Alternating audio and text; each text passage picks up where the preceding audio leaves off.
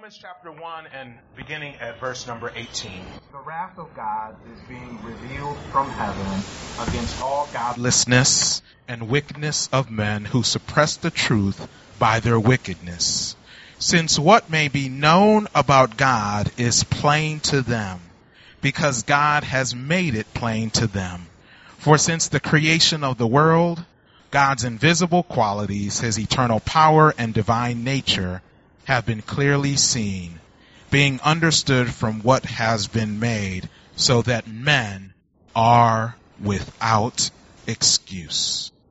For although they knew God, they neither glorified him as God, nor gave thanks to him, but their thinking became futile, and their foolish hearts were darkened.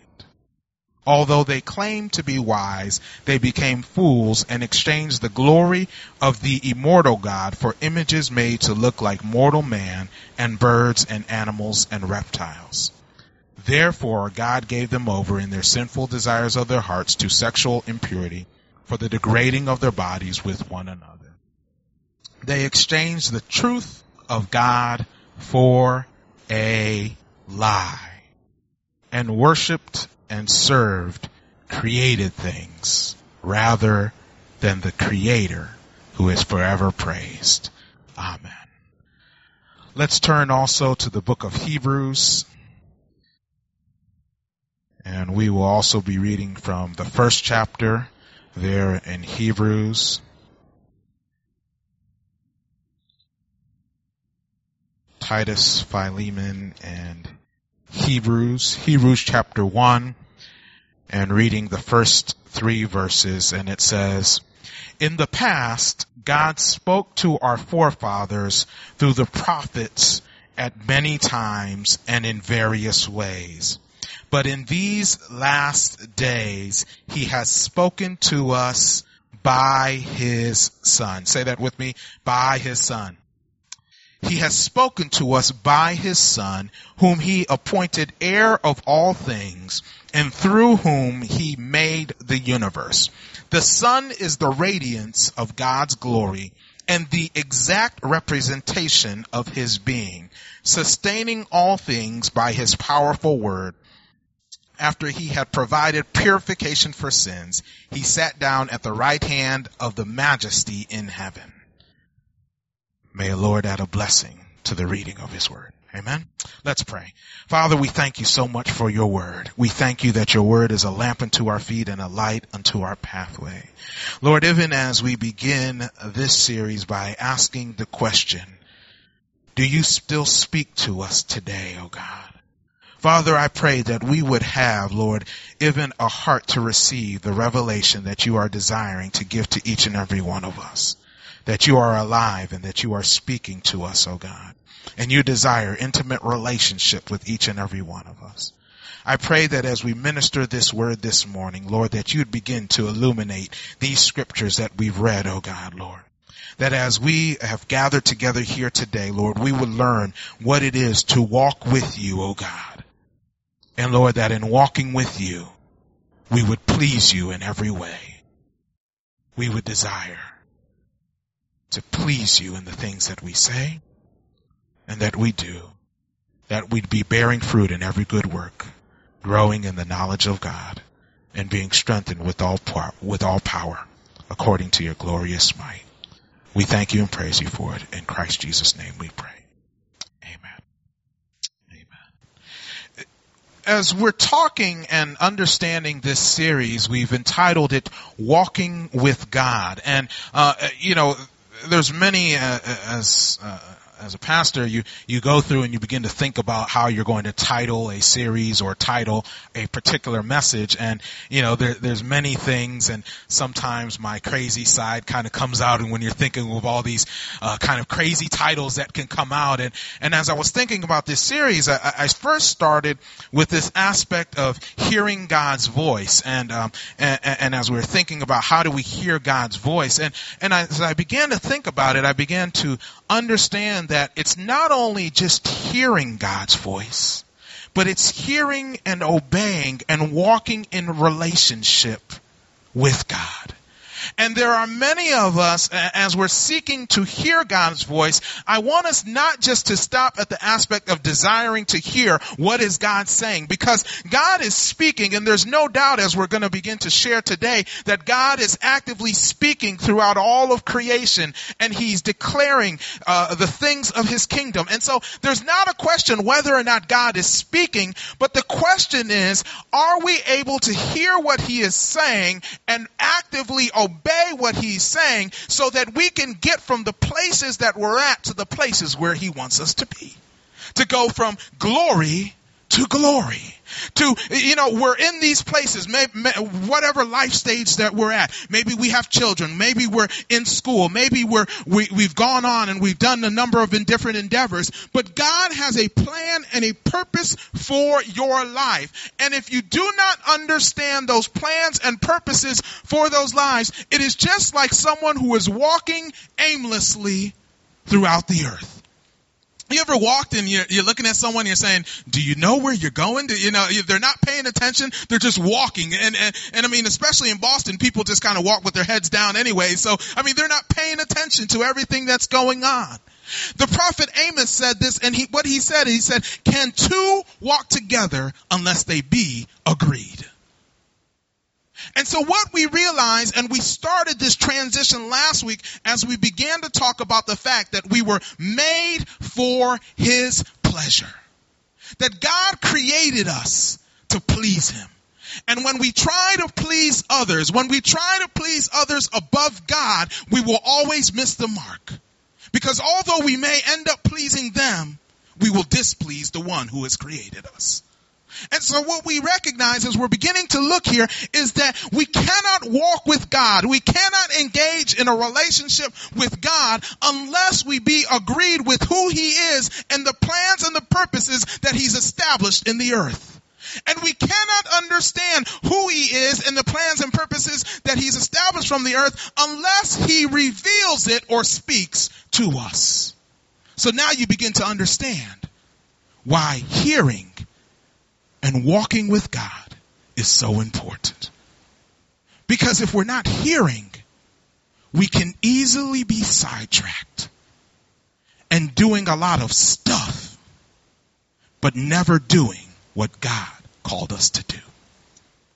I remember when I was in college and, um, and, and there was a season where I was having some difficulties in one of my classes and, and I was an engineering major and, and, uh, it was one of our advanced engineering classes and I was just like, Lord, you know, I'm sitting here serving you and I'm, I'm sitting here doing all these things and I was complaining before the Lord and I was saying, why is it that this class is so difficult?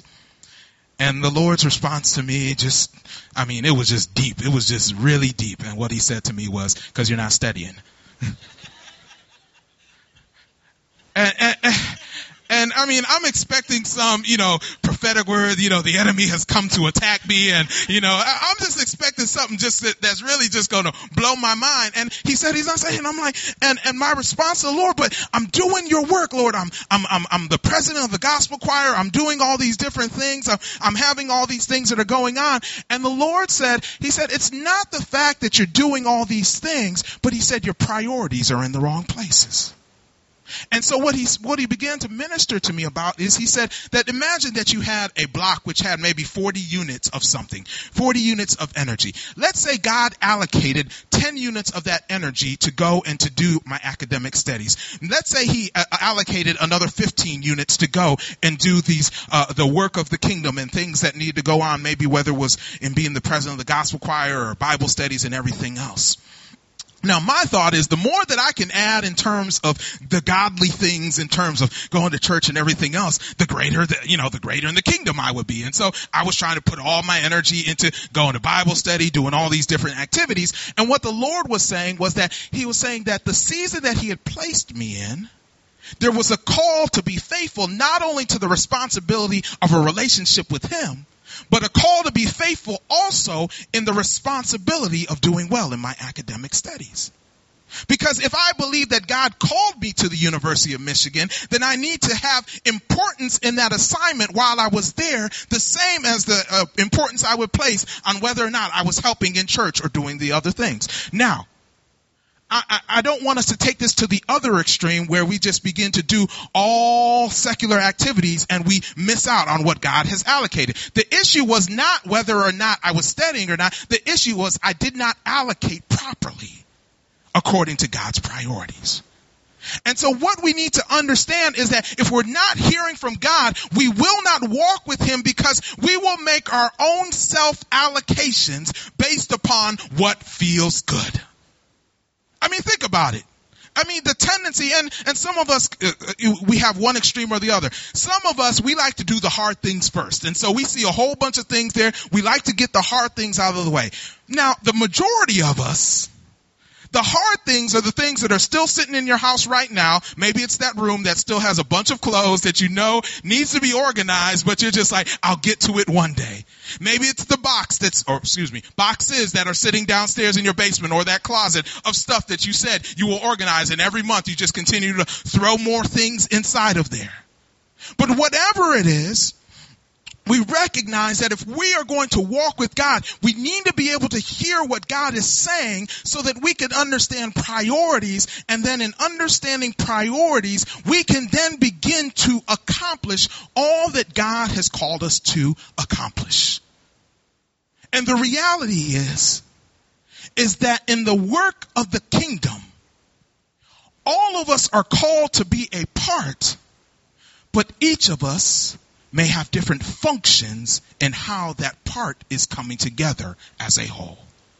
And when we are out of place, because either number one, we didn't understand our place in the first place, or number two, we're trying to do someone else's role, or number three, we're just kind of too tired physically to be able to do the things that God has called us to do, the kingdom of God is affected because you're not in the place that God established and placed you to be.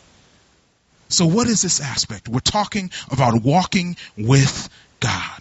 And as we talk about this aspect of walking together unless they be agreed, we recognize that one of the most important questions and one of the questions that I've personally wrestled with uh, throughout my Christian experience is the question, does God speak to his people?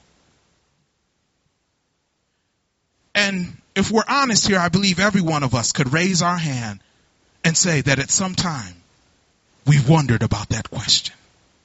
We've wrestled with that question. We thought about it. And the interesting thing is that this is a question that is asked from people from all spectrums of faith the atheist or the secular humanist does not believe in God. And so the notion that God speaks is such a misnomer that he, the answer to this question is, of course, God does not speak to his people because they do not believe that God even exists. Now, those who are what we call theists, they believe in God, but they don't believe in one God. These theists, they are there and they see, they see a God who's out there who's involved in creation and everything, but they do not see him intimately involved in the details of life. And so they see a God who makes his creation. He created the world. Maybe he, he did all these things, but he doesn't really care about what's going on in your individual day to day activities. And so for the answer for them is that does God speak to his people? No, God just kind of lets them run around and whoever survival the fittest. God created the world and just said, have at it. To the believer who desires a healthy relationship with God, but God's ways can seem elusive or confusing to them. They ask this question, does God speak to his people? And for them, the answer needs to be yes. It's of primary importance, this question of does God speak to the, to his people? It's not just something that theologians are studying and coming up with some kind of nice way to package whether or not God speaks to his people. But some of you have been in circumstances where you're looking at life and you're saying, God, I need to hear a word from you right now. And at that very moment, you don't want a theologian who just says, well, I think that God may speak. You need to have a confidence that God does speak in the midst of all of things that are going on. in the midst of all of the challenges that are taking place, we need to know that God is speaking. In 2001, I faced one of the areas where it was one of the toughest choices of my life. And as I was finishing out with school and, and deciding on what to do next, I was believing God uh, was leading me towards the aspect of starting law school at that time. And I remember on the table I had this option of starting law school or uh, I had a, a job offer from a company that would would have moved me from Detroit, Michigan to Minneapolis, Minnesota. And as I was struggling with this decision, it became difficult to try and hear God's voice in the midst of this life decision that was coming and taking place. And as I shared last week, my, my, my problem of globalism began to establish in. And, you know, of course, I, at that time I wasn't married. And so, you know, you're thinking, oh, well, if I go to Minneapolis, will I be able to meet my wife? And, you know, the, is, it's cold up there and, and, and everything else. And, and, uh, That's why she's my wife. and, and, you know, I'm beginning to think of all these questions. And if, if I can be honest with you, at some points I begin to think, you know what? It was much easier when I wasn't saved and I wasn't thinking about God when I was making decisions. And in my mind, I began to think, you know what? You know, cause when I was, when I wasn't thinking about God, I just made a decision and I just kind of, you know, that's the decision I made and I had to deal with the consequences. And then when I journeyed now into really desiring to want to do God's will, I began to become confused. And as I was beginning to try and hear, Lord, I want to hear your voice. And one of the things that happens that we don't realize is that earlier on in our Christianity, I believe that as we make decisions and sometimes we say, you know, we made decisions without consulting God and it worked out well. And some people use that as an excuse to not ask God or to say he doesn't really care about the details.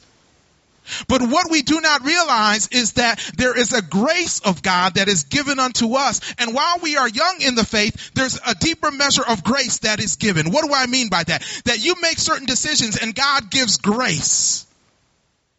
Some of you know, some of the people that you dated first, God gave you grace, even though you knew that was not the one. There was grace given. But as that grace was given, what you do not realize is that God expects us to mature so that we are discerning his will and so that while we're still young and we might miss out on certain things, there's a grace given, but the grace is given so that we can grow and mature to where God wants us to be. And so although I was experiencing the grace of God, the point was God was challenging me to get to a new place in Him. And so as he's challenging me and as he was challenging me in this season of my life, I began to realize I really need to understand more than just someone telling me in a book, more than someone just saying, you know what, God speaks. I need to really understand, does God speak and does he care about the things that are going on in my life? And some of you, you might even be here today wrestling with that very question yourself. And I pray that as we begin to dive into this, that God begins to minister to you so that you have confidence in knowing that he desires to speak to his people and that he desires to share intimately and to reveal himself to you.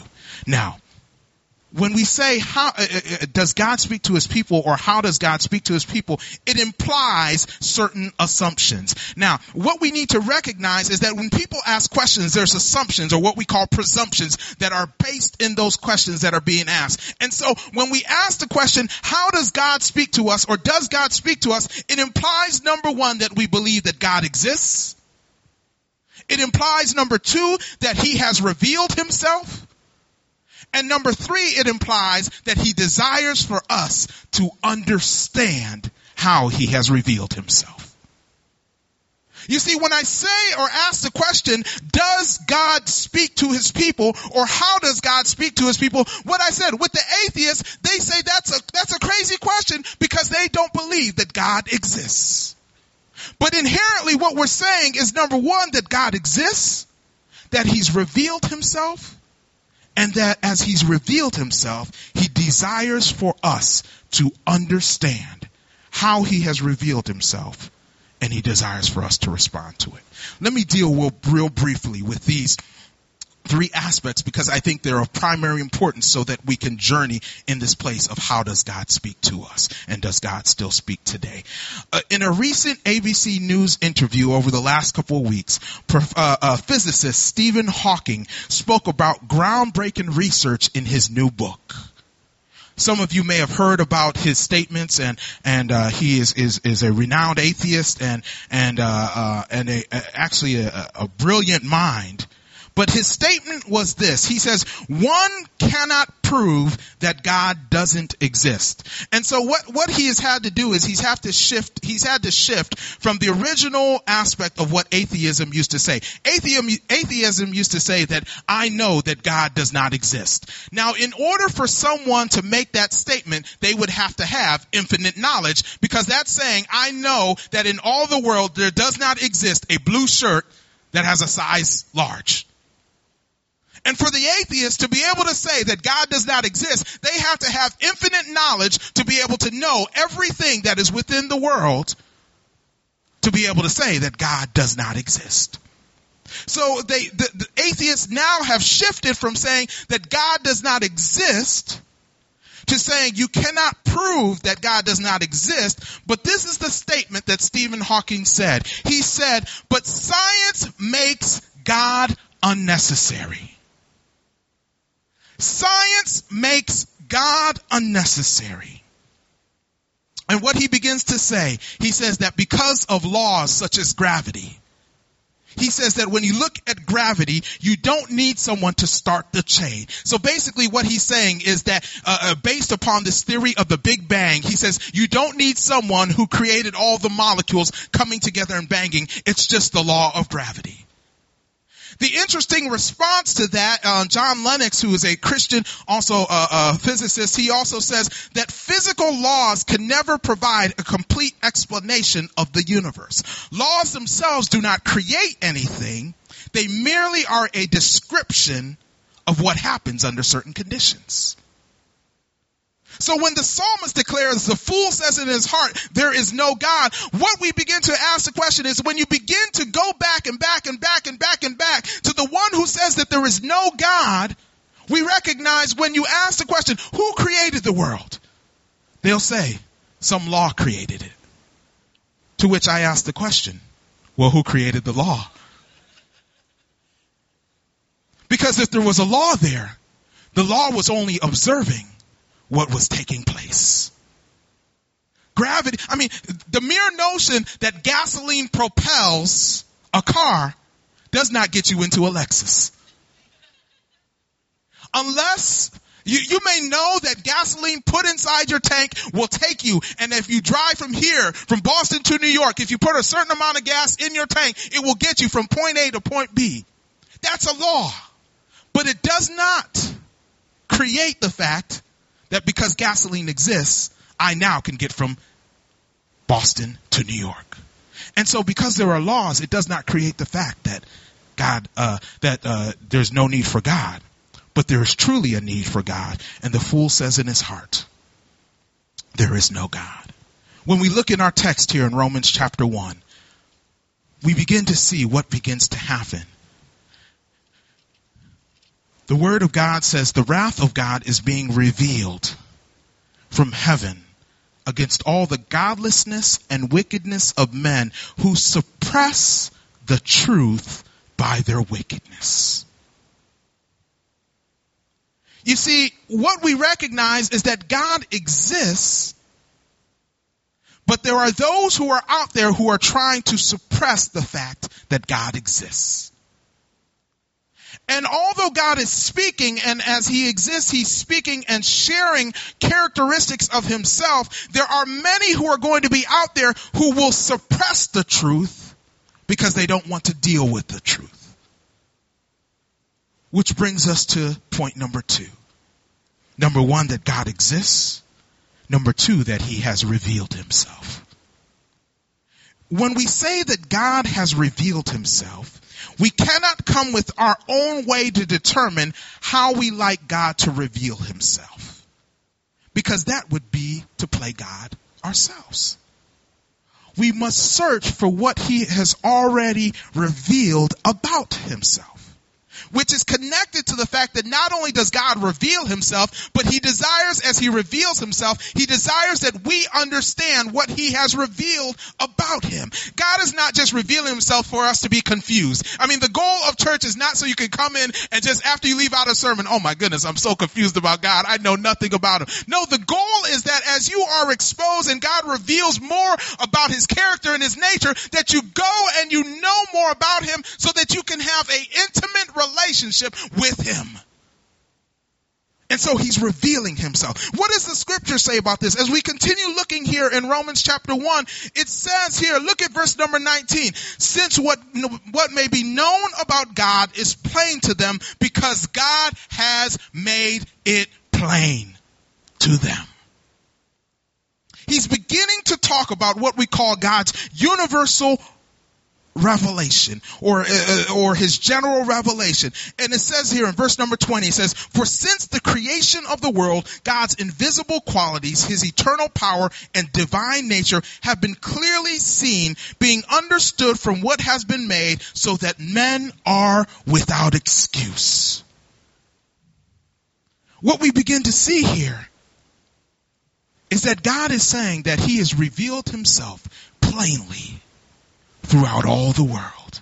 And he continues to reveal himself in a way that men ought to understand. But men, because of the depravity of their mind, have made a choice to suppress who God is. It begins to think about the fact that as we ask, does God speak? Maybe the question is not does God speak? But the question is, how have we responded to how God has spoken? Have we responded in a way of faith? Or have we responded in a way of suppressing the truth? The atheist asked the question, why in God's infinite wisdom did he leave the details of the most significant event the, of history in the hands of fallible humans. You know, it reminds me of someone by the name of Job. As he was struggling with the things that were going on and he began to ask God, God began to ask him, where were you when I formed the earth? Where were you when the mountains began to be hewed out of the side of all the earth and the rock? Were you around when I did this? Were you around when all these things were taking place? God exists. He revealed himself and he desires for us to know how, to understand how he has revealed himself and to respond to it. So as we deal with those three underlining presumptions, we can now move on to this basic question of does God still speak? Does he speak today? And if so, how does he speak? Now, I'm going to slightly revise the question, not because it's an invalid question, but because of the cultural baggage that many of us carry with the notion of God speaking. Uh, and, and, you know, it's interesting because if you hear on some of the popular television shows and um, uh, uh, not shows, but the newscasts and everything else, um, whether or not your political leanings are uh, Republican, Democrat, or, or whatever side, um, one of the things that President Bush was criticized for was because President Bush said that he heard God speaking to him in how to lead the nation. And as he heard that, it began to become a barrage of people who said, well, that sounds like foolishness. Um, uh, it doesn't make sense that God speaks to you. What does he do? Does he speak in a voice? And, and a lot of times when we ask the question, does God speak? Our minds can begin to shift into kind of, uh, uh, the aspect of uh, the other type of speaking that some people who hear voices kind of talk about and, and we begin to think about ah, I'm a Christian but I don't want all that crazy stuff that happens in with other people in terms of I don't want to hear voices and you know uh, God telling me to do all these different things. And and what I want to shift as as we're talking about this in terms of understanding speaking is not that the fact that God doesn't speak but in order so that we don't bring the cultural baggage with us I want to say, does God reveal himself and his will to his people? Does God reveal himself and his will to his people?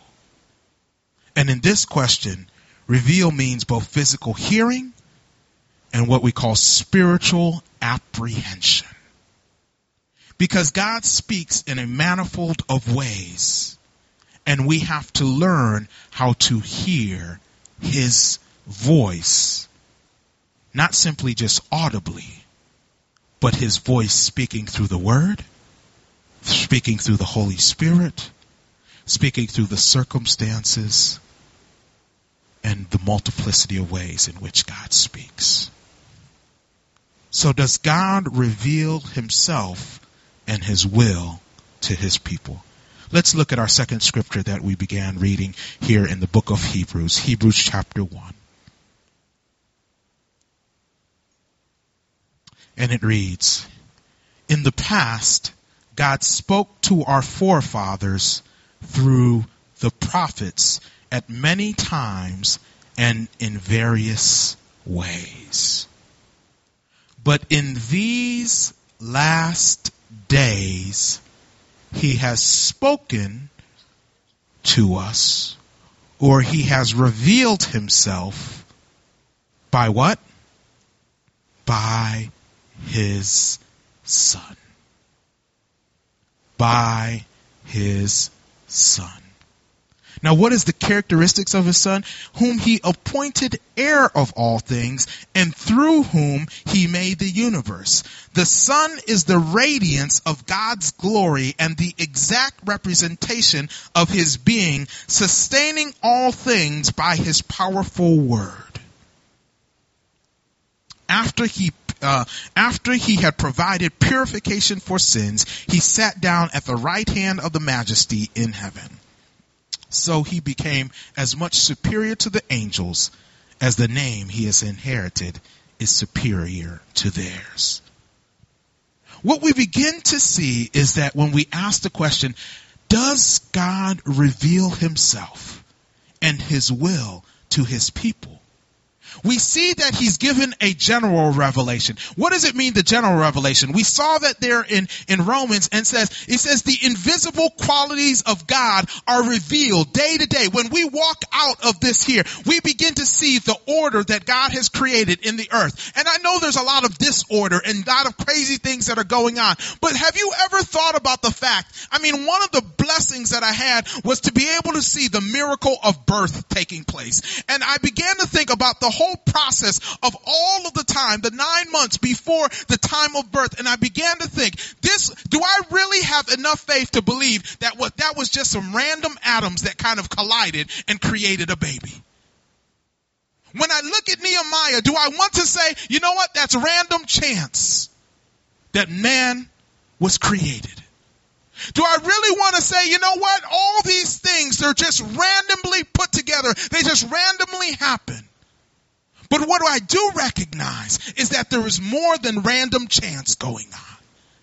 There is an awesome creator who created all of creation. And even when I do not have a revelation of Jesus Christ, I see his handiwork at work each and every day that I'm alive. And so this is what we call the general revelation, meaning that God reveals himself in this universal general revelation. You, you don't, you can be in Bangladesh, you can be in, in the midst of Madrid, you can be anywhere in the world and you will see God's handiwork. You will see almost like trails of God's handiwork and these trails point you back to the fact that there is a creator and there's an awesome God who has created all of the heavens and the earth. But above the general revelation, it must be more that is is pointing us to the creator and as is pointing us back to the one who has created these things. Who is this creator? Who is the one that it's pointing to? And this is the particular revelation. And in this revelation, we see here in Hebrews 1 and 1, and it begins to say that as he spoke before times in prophets, he was telling about a man who was to come, who would be God, who would be dwelling among us. And what it begins to now say is that that God who would dwell among us is now made manifest as Jesus Christ came onto the earth. So what he's beginning to tell us is that not only has God spoken, but God speaks through Jesus Christ. In the past, he spoke through our fathers, through our forefathers, through the prophets. But in these last days, he's spoken to us by his son. Now, this is what we call special or personal revelation, not in the sense that it's everyone has their own revelation of who Christ is. But it's in the aspect that it's personal that apart from a relationship with Christ, there are things that you will never be able to understand apart from the personal relationship. And through that relationship, there are things that you know that come out of that relationship or that are revealed to you. There are certain things that many of you know, Pastor Ophelia. Many of you know me as Pastor Joseph, but there are things that Pastor Ophelia knows about where my clothes land when I come home after a long day of work. She knows things that you will never be able to know. And you ought to be thankful for it. but apart from relationship, there is an aspect that in relationship there are things that we know about one another. I mean, you, you, you, see couples when they first get married, they're, they're, they're you know, they're, they're, just so in love. And as time goes on, you begin to see they start completing one another's sentences. And, uh, you know, there's always the joke that, you know, people begin to look like one another as they're married for longer. And everybody asks, you know, is that your sister? Is that your brother? And why is that happening? Because in relationship, there are things that are revealed. And as they're revealed, there's a level of intimacy that begins to build so much so that I begin to know what does Pastor Ophelia like? And Pastor Ophelia knows what does Pastor Joseph like. And so when there are mushrooms in the Chinese that he ordered last night, she begins to pull out the mushrooms and say that he does not like mushrooms. So I'll protect him from all the mushrooms. Cause she knows me. Hallelujah. what am I saying here? What I'm saying here is that as the scripture begins saying, what it's saying is that God has revealed himself and he's revealed himself through the person of Jesus Christ. And apart from this relationship with Jesus Christ and apart from growing in that revelation, uh, relationship with Jesus Christ, we will only know at a surface level who God is. And we will never truly begin to really understand from a depth of knowledge. God, are you speaking in the midst of things that are going on in my life? God is always speaking. Are we listening and drawing closer? Now, what I need us to understand is that apart from relationship, what begins to happen is that the things that God begins to share through the person and the work of Jesus Christ become what we call propositional truths. What I mean by propositional truths, there's something that we just kind of put out there and hey, maybe it works, maybe it doesn't work. It's a proposition. We don't know that it's true, but in relationship, we experience the truth of what, of who God is. And that's why you see in the Old Testament, it begins to talk about places and experiences experiences. We think about Abraham and when he was going to sacrifice uh, his son Isaac, it began to talk about the fact and they began to talk about the fact of the place where it was known as the Lord will provide. Now what did the Lord provide for Abraham? He provided a ram in the bush. Abraham knew that God was the Lord who would provide, not because he read about it somewhere, but because it was revealed to him. The character and the nature of God, and it was revealed in the details of his very life. You want to talk about something being revealed? Imagine God asked you to sacrifice the most important thing in your life. The promise you had been waiting for for many years. He asked you to put it on the altar. You want to know whether or not this is just some theory that we go by each and every day or whether it's of primary importance that God is speaking? But Abraham stands as a testimony that even in the most dire of life circumstances, God desires to speak to his people and to reveal himself and his will to his people. So what does that mean? If it's revealed through Christ and how that's how God is speaking, it means that relationship is key. And how do we have relationship? Relationship constitutes the words that he's spoken. Relationship constitutes the things that he's created, including ourselves. It includes his prophets who are the one who are speaking his very words. It includes the dreams that he gives to people. It includes the visions. It includes the miracles that are done. It includes his providence, his ordering of the steps of our lives. And so even though we see all of these aspects, these are all connected and all should be pointing us back to Jesus Christ. And what we need to recognize is that if God is speaking through his son, if the words that are being spoken or there's a revelation that is coming, it must be pointing us back to the person and the work of Jesus Christ. And if it's pointing to anything other than Jesus Christ, we ought to have our eyes open because maybe it's not a word from the Lord. Because if it's pointing or distracting us from the one who God said he would speak through, which was his son, then it is not in alignment with what God is speaking. Can two walk together unless they be agreed? Now, as we're dealing with this question, I want us to look as we as we're wrapping this up and, and tying it together even though God has chosen to reveal himself through his son, not every revelation is true. Uh, look back at the scriptures in, in, in Romans uh, chapter 1. Romans chapter 1. He says, for all the, uh, verse number 23, for although they knew God, they neither glorified him as God nor gave thanks to him, but their thinking became futile and their foolish hearts were darkened and they exchanged the glory of the immortal God for images made to look like mortal men and birds and animals and reptiles. The problem is that when we do not like what has been revealed, we have a nature. And by that nature is that we begin to create something that is more palatable to our liking.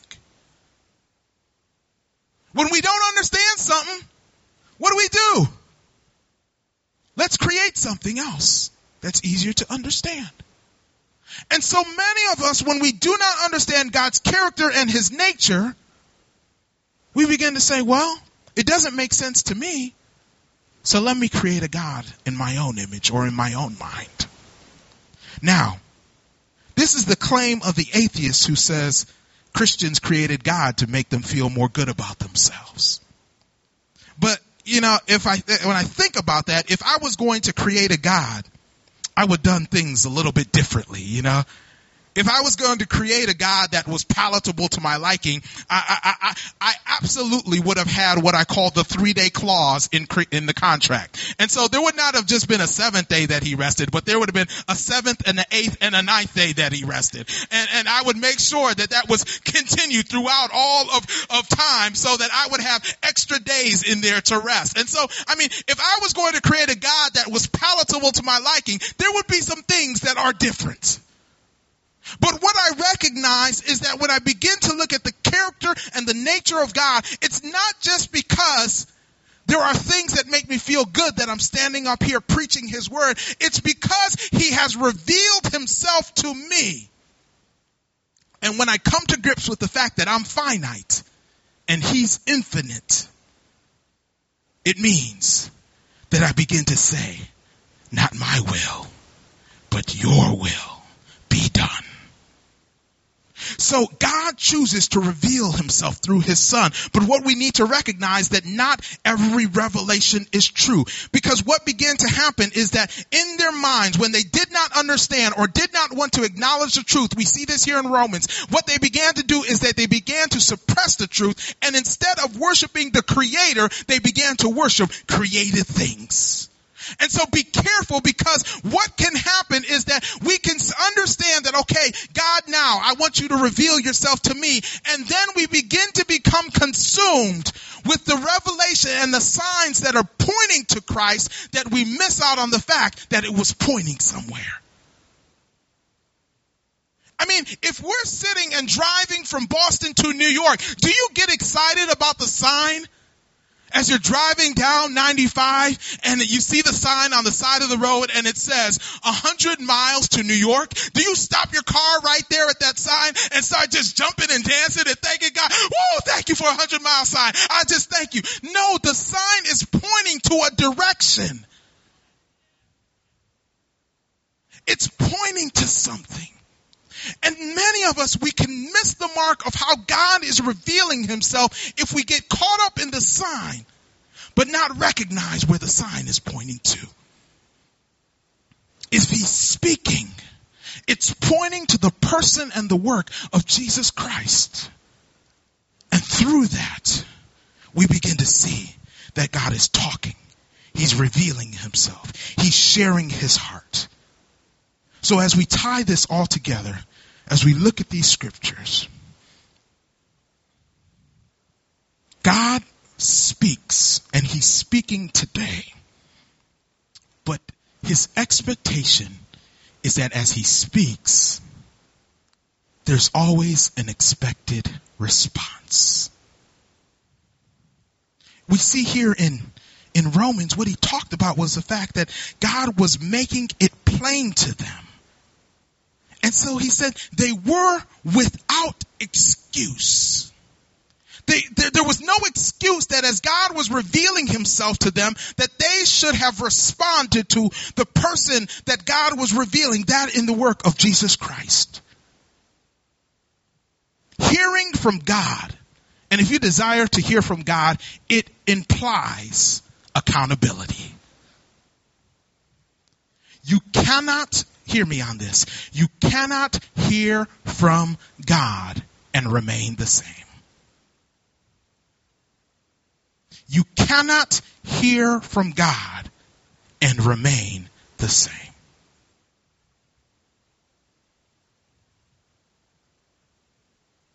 Why? Because as he reveals a character and the nature of him, it transforms us more into the image and the likeness of him. But what begins to happen is that we've adopted in our society and it's also infiltrated our church. And it's this Greek word called porneia. And what this is, this pornography, it's a taking of something that was separated as that which belonged to God and defiling it and using it in ways that God never designed it for. So when, when we talk about this aspect, what we want is we want God to reveal himself, but apart from relationship and accountability that draws us closer to Him. And in pornography, what someone wants is they want a revealing outside of relationship.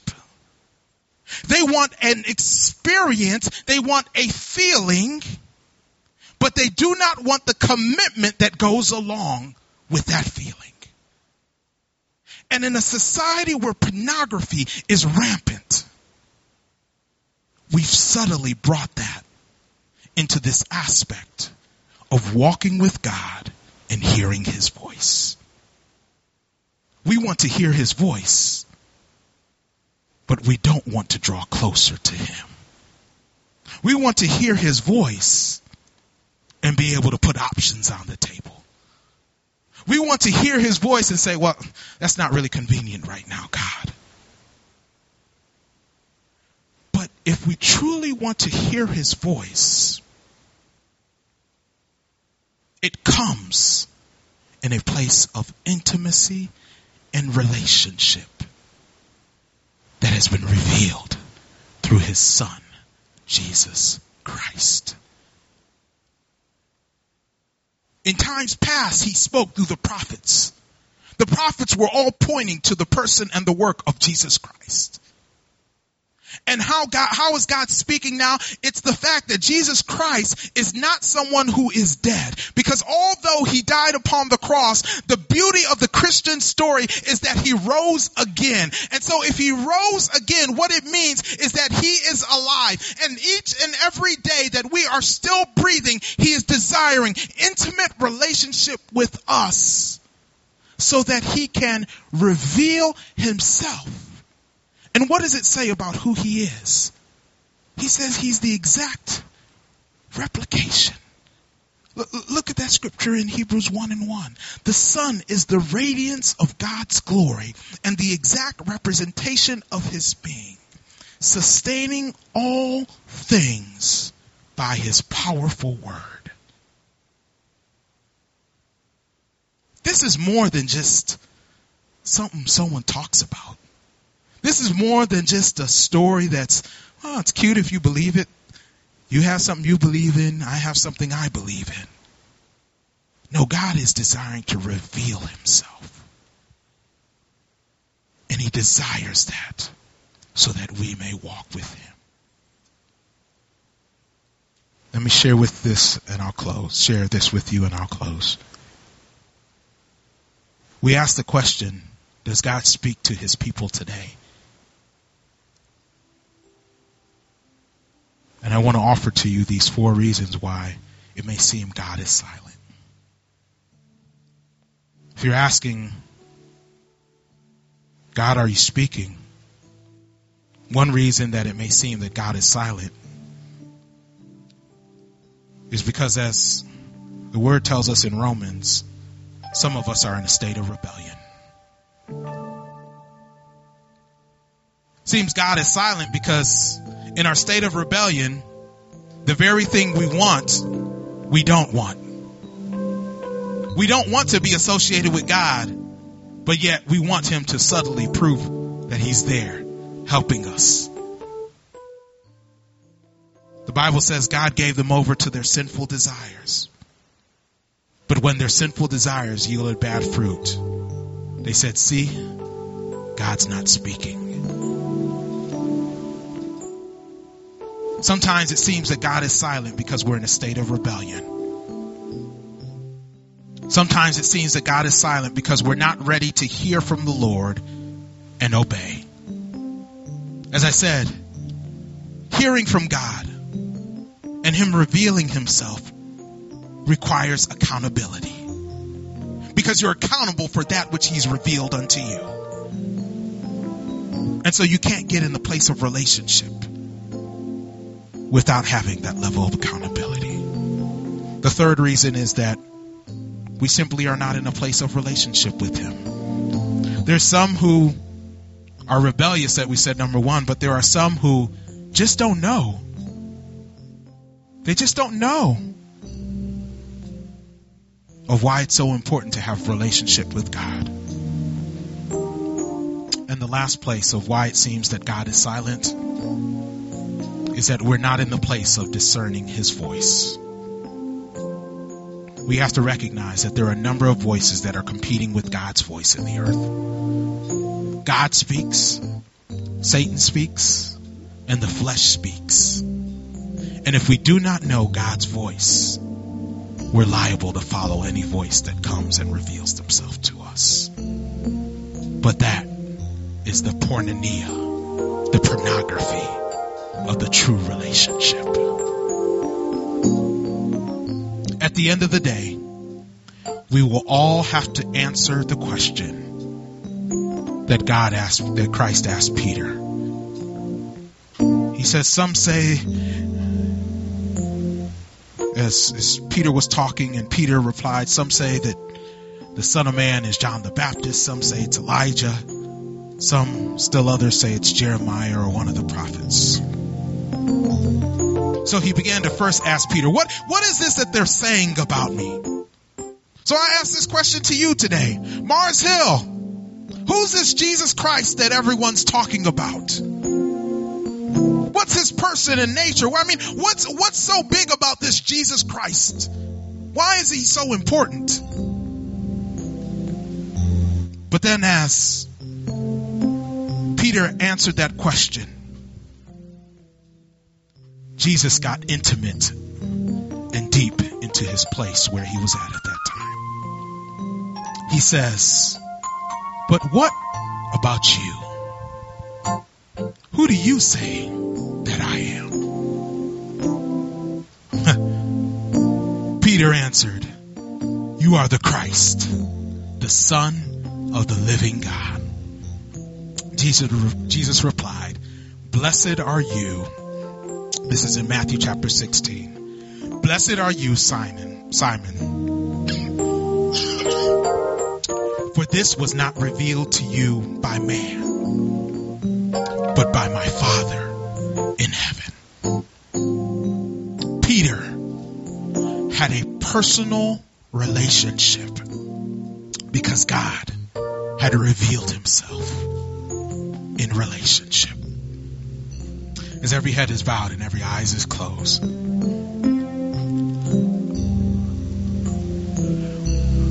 Does God still speak? We know that he's revealing himself through all of his creation each and every day when we go outside, just when we leave out of here, we see the beauty of his handiwork in every single thing that takes place. We see the beauty of his handiwork as he goes and speaks in the midst of uh, whether we're going to class, whether we're going to work, whether we're just going on the train, and we see how God orders even the events of life. But it's not enough just to see God's handiwork and to appreciate it from afar and never really make an intimate commitment to say, God, I want to know your voice in a real and a personal way. Each of you, I'm asking the question. I've already asked, you know, Mars Hill, what is all these people saying about this Jesus Christ? But now I make this a personal question. What about you? Who do you say that Christ is? Who do you say that Christ is? Is he truly the Lord of your life? Are you allowing Him to reveal Himself to you? Or are you consumed with life that you've missed out on all that God has been speaking and saying?